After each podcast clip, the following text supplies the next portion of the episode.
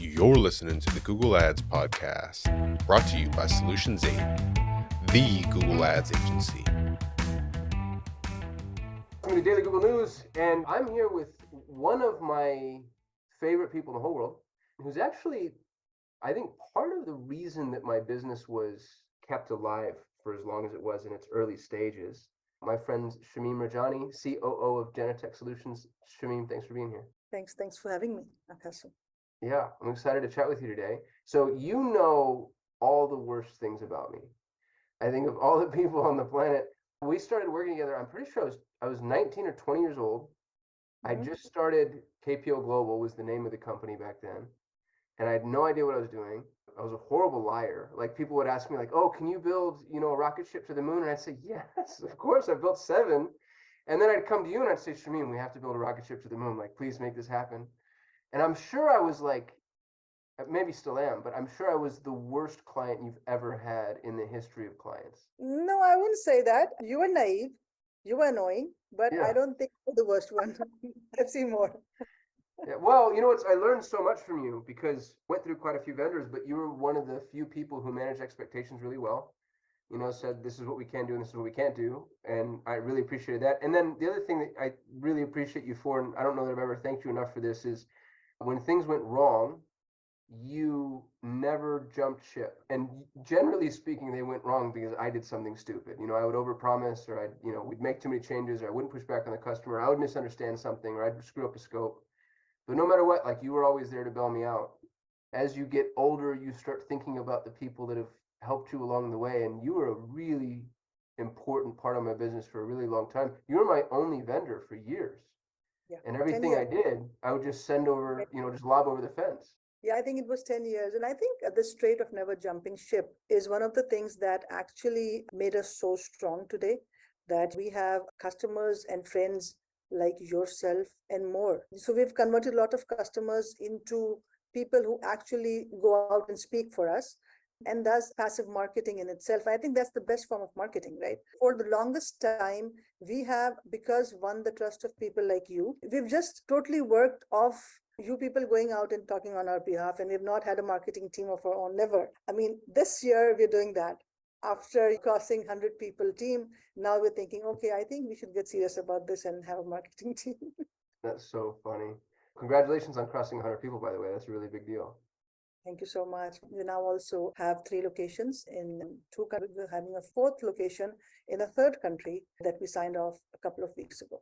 Oh, So that's we are now so in- Pakistan. Pakistan, US, so we're in Detroit, and then we're doing Portugal. We just signed off Portugal, so we're, we're going to be in? That's so funny. My wife and I are we're doing the Portuguese Golden Visa, so we're going to be going to Portugal for the summers. Wow, wow. I'm gonna be in November, so I'm usually there for the Web Summit.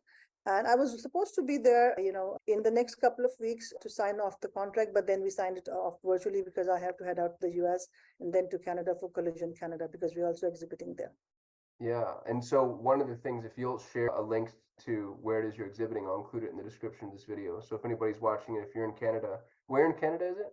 Toronto? So it's Toronto, it's Collision Canada, but we don't have the exact booth number right now, but I can share it later. I don't have it right now. This is the, the website, but right in front of center stage, we don't have the actual booth number right now. Okay, Collision Canada. Um, you can go to collisionconf.com. I'll include that in the description of the video too. And if you're in Toronto, go say hi to my friend Shamim. For anybody watching or listening, because we convert this to a podcast too, you're a pretty big shop. You do high-end software development. And that was our genesis together. And we worked for banks, multinational organizations, healthcare organizations. I don't know how I got those projects, by the way. I have no idea like who in their right mind would trust me with any of that. So you do know that I'm still working with a lot of your customers, right? Are you Even- good? I'm glad. Even the ones that you were annoyed with and you were like, I don't want to work with these guys. You want them? Take them. Yeah, and doing very well with them. I'm glad. I, you know, that's probably all that needed to happen is I just needed to get out of the way. No. I'm glad to Uh, hear so that I'll that's also going well. link to our website. I am sure you have it, but just put it in there. Anyways. Yeah, so the website is genetechsolutions.com. And uh, aside from the software development, you also do websites, user experience, user design, and you provide dedicated teams, which is pretty cool. We do software development for business applications. If you want an end-to-end solution to your business, something that you have had in mind for a very long time and now you're looking to automate it. We can sit with you, define the business rules, solution it for you, build it for you, and then also manage it for you. So we have companies that we've been working in year in, year out, where they just came to us a decade ago with a problem set. Over the years, we've worked with them and built solutions for them. So that's the software side. It can be a web-based solution, it can be a mobile-based solution, you know, a CRM, a customized CRM, a customized ERP, or an LMS if they're looking for a learning management system. Or we can work with the open sources out there. We can integrate, we can also customize open source solutions like Moodle, Magento, you want to work with Shopify, WordPress, all sorts of software-based, you know, SaaS applications out there. We work with those and we can also build the user experience around it if you're looking for dedicated teams as well. So if you have exactly what you want to head, add a couple of headcounts in terms of developers or designers to your team, we can also provide those to you. And, and for the dedicated teams, you house them, you, I don't want to say Yeah. manage them, but like make sure they're showing up, clock them in, clock them out, that Yeah, we look after administrative and HR jobs around it, so making sure that they work from office, that they come on time, that they take local leaves, that the insurance is covered, everything else is covered locally, and the customer pays us and we pay them. That's awesome.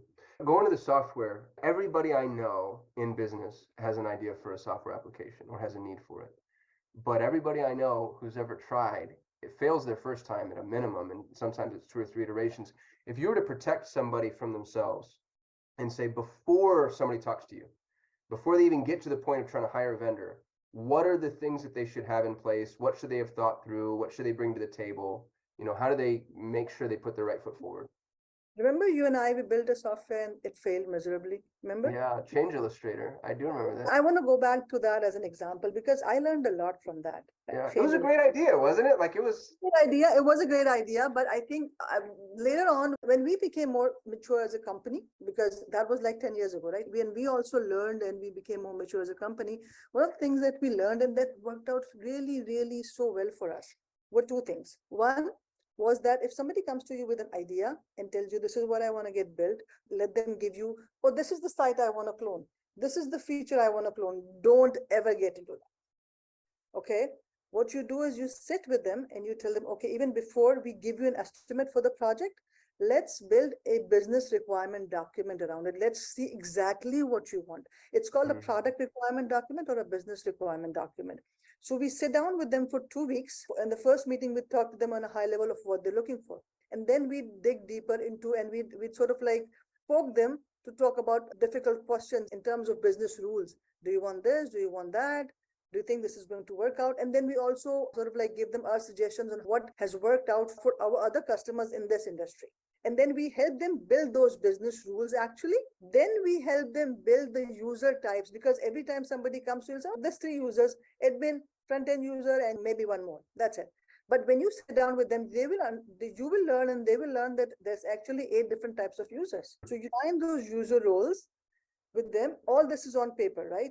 And then you define user stories with them. So user stories means their journey. So if a type of user is going to use your application, what all will he see, he or she see when they enter the web, the application till the time they leave the application, make the purchase. Or if it's an e-commerce website, or at least do what the web, what the application is supposed to do. From the time that they enter the website till the time that they end, they leave the website, what will that user go through? That's their journey. So those are called user stories. So basically build user stories. And then we wireframe it still on paper. We Mm. wireframe for them. And then maybe we use Balsamiq or something and then we wireframe it in that for them and show it to them. Once they review it, and during this time, we do three to four meetings with them. This is like a two to three weeks exercise. And we jot everything down for them. Once they review it, they're happy with everything. We're basically dry running the whole application on paper with them, right? So they're happy with everything. And they say, okay, this is exactly what we want. We go on and we match it with the technology actually that should be used for this application type, for this user base, for the kind of load that they're going to be having on the server, the kind of traffic that they're having on the server. So we do the technology stacks and then we give them an estimate for the application phase wise. So, you know, like, so this is what now based on this product requirement document, this is what the application looks like. And this is what we're going to build.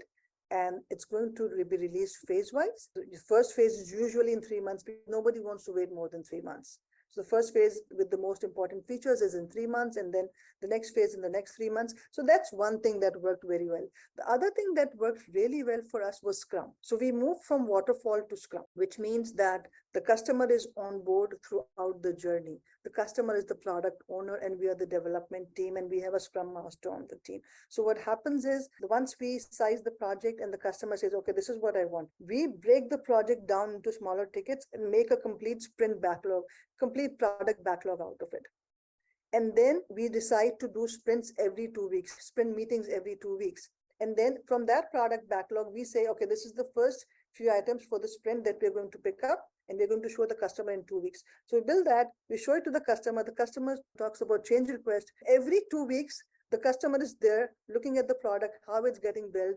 And if there's any red flags, he or she is going to raise them right in the beginning or in Mm. some way, not towards the end when everything is done and like, this is not what I wanted. And I was like, this is what I thought you wanted.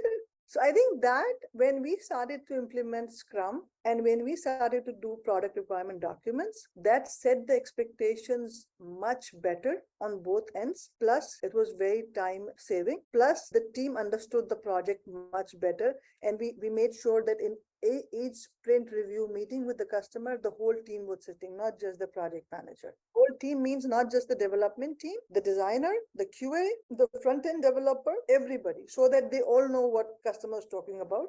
So they all know they're part of the job and what they need to change. And they can protect each other too, because what one person Yeah. hears isn't always what the other person hears. And so it's nice to be able to triangulate around a message. For internally, what the team does in a scrum is that they do daily stand-up meetings, 15 minutes, to ask these questions of each other. What did you do yesterday? So what went wrong? What went right? And what are you what are you up to next? So these are three questions that each of them answers.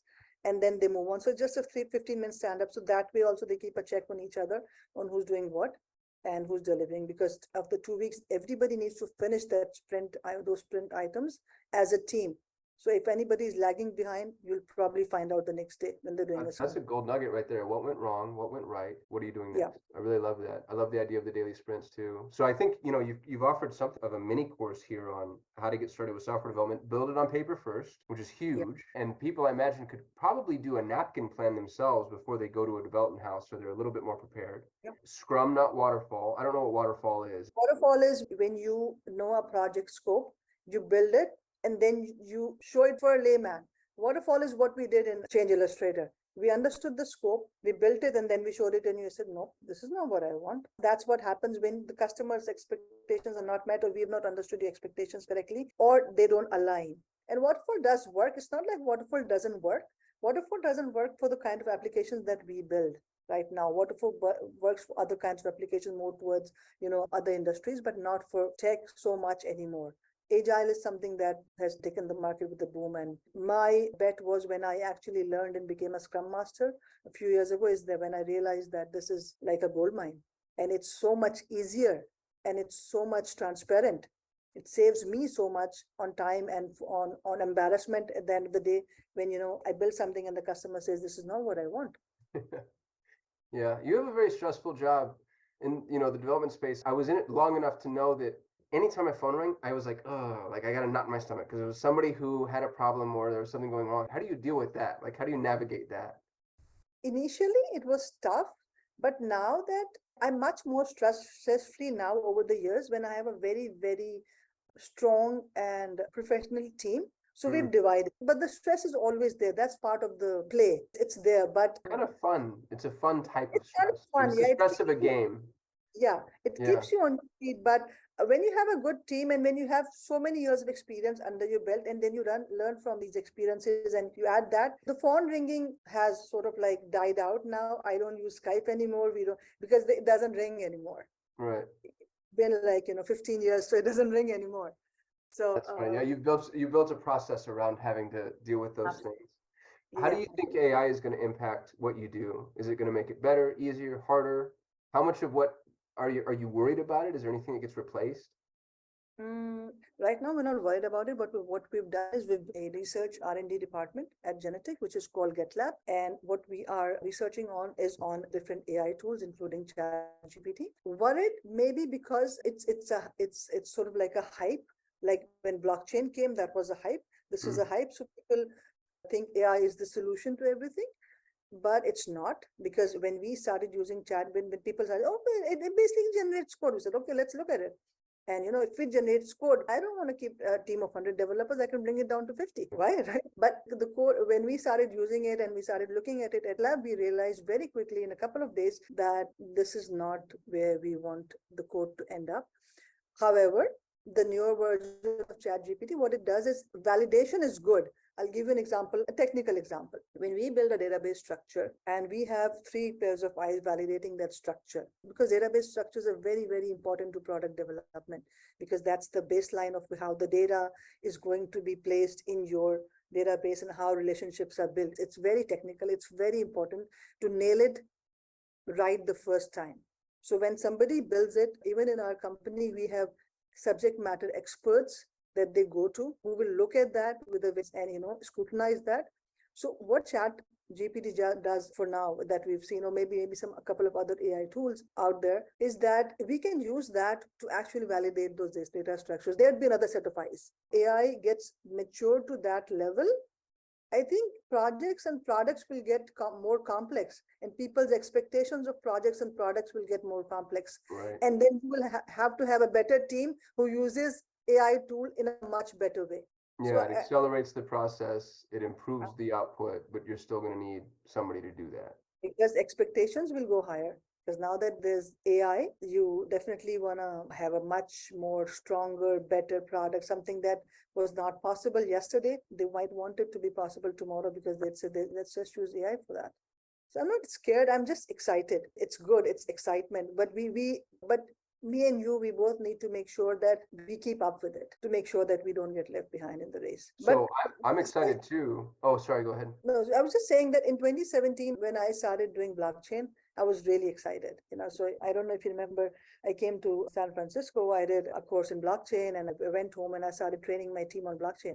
But it sort of like it by the time there was a crash in 2018 or 2017, end of 2018 or something, and they did not pick up for a couple of years. We lost. It sort of like fizzled out for Mm. us, and then it came back maybe last year, and then fizzled out. So NFTs are, are a huge thing. NFTs is like crazy right now but uh, not right now like a couple of months ago till like a Right. couple of months. Ago. but then we had actually passed on from that excitement. It, it had fizzled, fizzled, fizzled out for us and we were like what we do? So we're good at it. Let's let's focus on what we are doing and let's not detract. So ai we've already been doing it but the new tools out there they're exciting so we want to look at them we want to incorporate them but we're not scared just excited That's great. I'm excited about AI too. I've never been more optimistic about humanity. I believe very strongly AI is going to replace me. What I do as a media buyer is so much more myopic in scope than software development. You know, you have to do custom, like literally create something from nothing.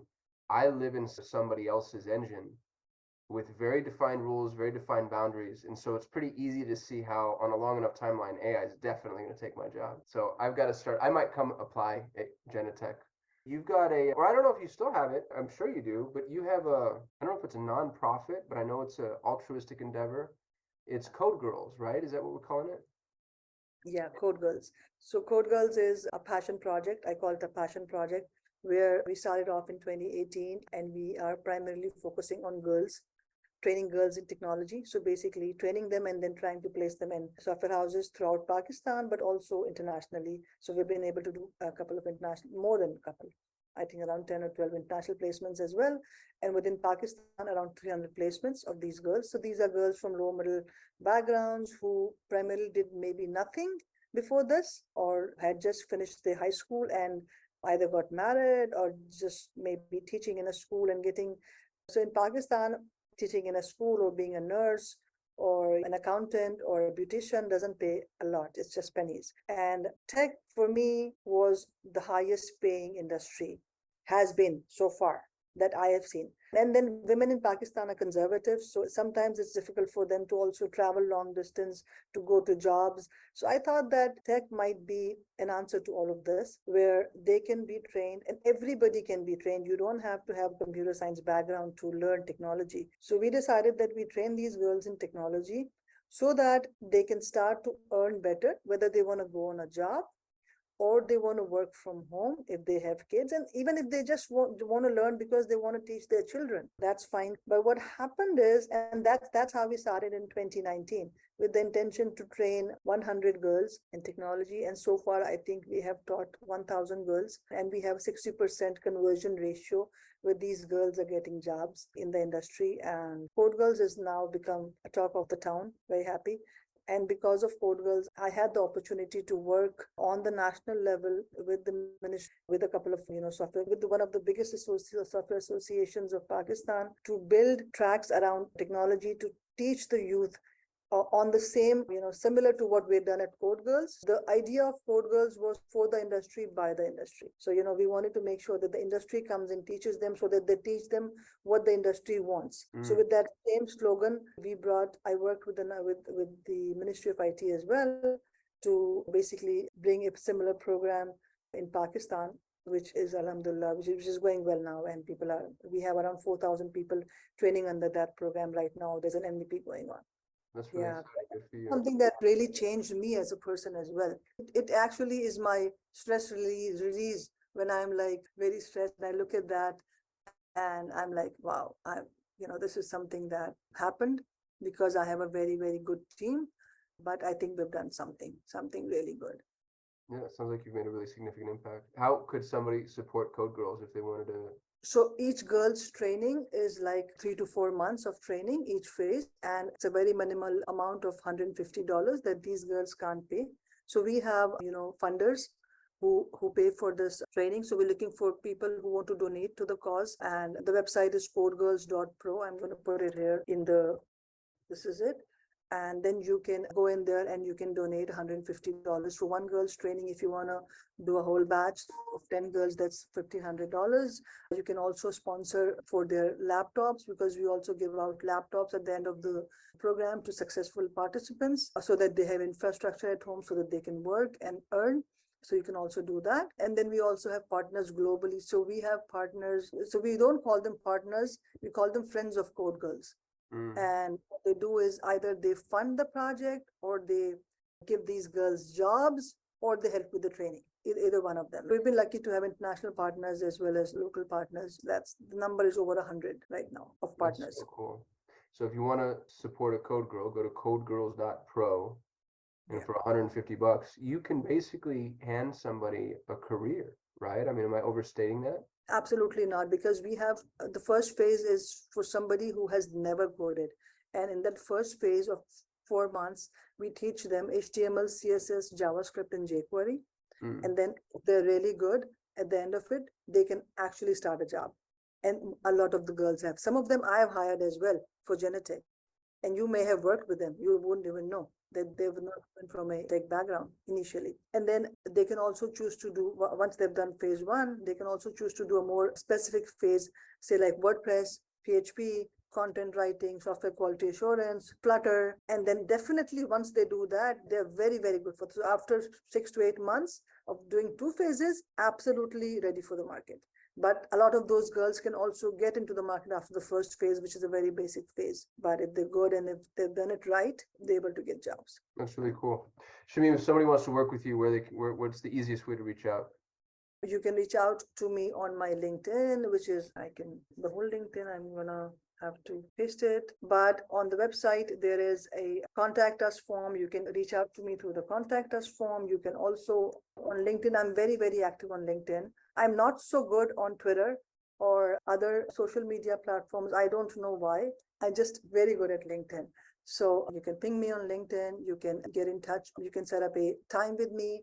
I also have a calendar, Calendly link where you can set up a time with me if you have something that you want to talk to me about and discuss something. But the best way is drop me an email would also be nice. So this is my Calendly and my email address. I'm sure you can put it out there. So either one, this is all good. Awesome. Um, I'm gonna include your LinkedIn in the description of the video. I don't know that I want to post your email because I want to make sure people are being respectful of your time. But if you're interested in software development, websites, UI, UX, uh, dedicated teams, or helping code girls, reach out to Shamim. You can go to genetechsolutions.com. All the uh, information is going to be in the description of this video or the show notes. And Shamim, last words to you. Any parting wisdom for our listeners? I think parting wisdom would be generally that if you really want to get something built, a website or an app, just don't go. You have to do some homework before you want to do that. One of the things that we've done on our blog is we have been able to do some really good writing for our customers when doing our blogs, not based on technical blogs, but for our customers to understand, for example, the whole Scrum life cycle. For them to Mm. understand why should you build a product requirement document in the first place? Why would you want to do WordPress versus Wix versus something else? Why Shopify versus Magento versus OsCommerce? So these are things that we put out there. We would really, parting words would be for them to understand what it's about themselves. They can come to me. If they come to somebody like me, I'd probably tell them because that's how, that's my marketing strategy to build that trust. That's what I do. But people have different marketing strategies. People might not tell them because they'd be like, looks, I'm looking for a long-term customer. My customer retention is an average of five years. Even if they leave, they come back after a year and say, you know, we never leave because we're not happy with each other. We leave because, okay, right now it didn't work out. Maybe it'll work out after a year or three months or six months or two years. Like I said, you know, a lot of the customers that you send my way, I still work with them. You wouldn't even know about it. That's so funny. Good for you. Well, this has been awesome, Shamim. I really appreciate you. If you're watching, I've known Shamim for longer than she'll let me say. We talked about it at the beginning of the video. Can't recommend you more highly. And yeah, I appreciate you being such a long time friend and strong referral partner. I'm grateful for you. Oh, Thank you so much for having me. I was really excited when you, you know, asked me to do this. It's been a while. I've never been on your podcast. I mean, we've known each other for two decades. Let me say it. yeah, the truth is out there. Awesome. I shoot a video every day. Like, comment, subscribe, and I'll see you all tomorrow. Thanks for listening to the Google Ads podcast. For more ways to grow your business with Google Ads, you can subscribe to the Solutions 8 YouTube channel. If you enjoyed this episode, please share it with a friend. And if you'd like to work with the best Google Ads agency in the world, you can visit Solutions 8 at sol8.com.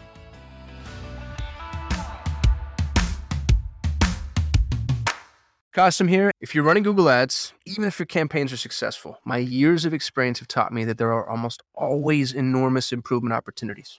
Now, what if the best Google Ads agency in the world was willing to review your Google Ads campaigns for free and provide you with a comprehensive action plan, no cost or obligation? Notice I didn't say audit or evaluation, I said action plan. A bullet point by bullet point breakdown of exactly what needs to be done to improve your Google Ads campaigns. Yours to keep, no cost or obligation head over to sol8.com to get a free Google Ads action plan customized for your business. No strings attached. That's S O L 8.com. S O L, the number 8.com.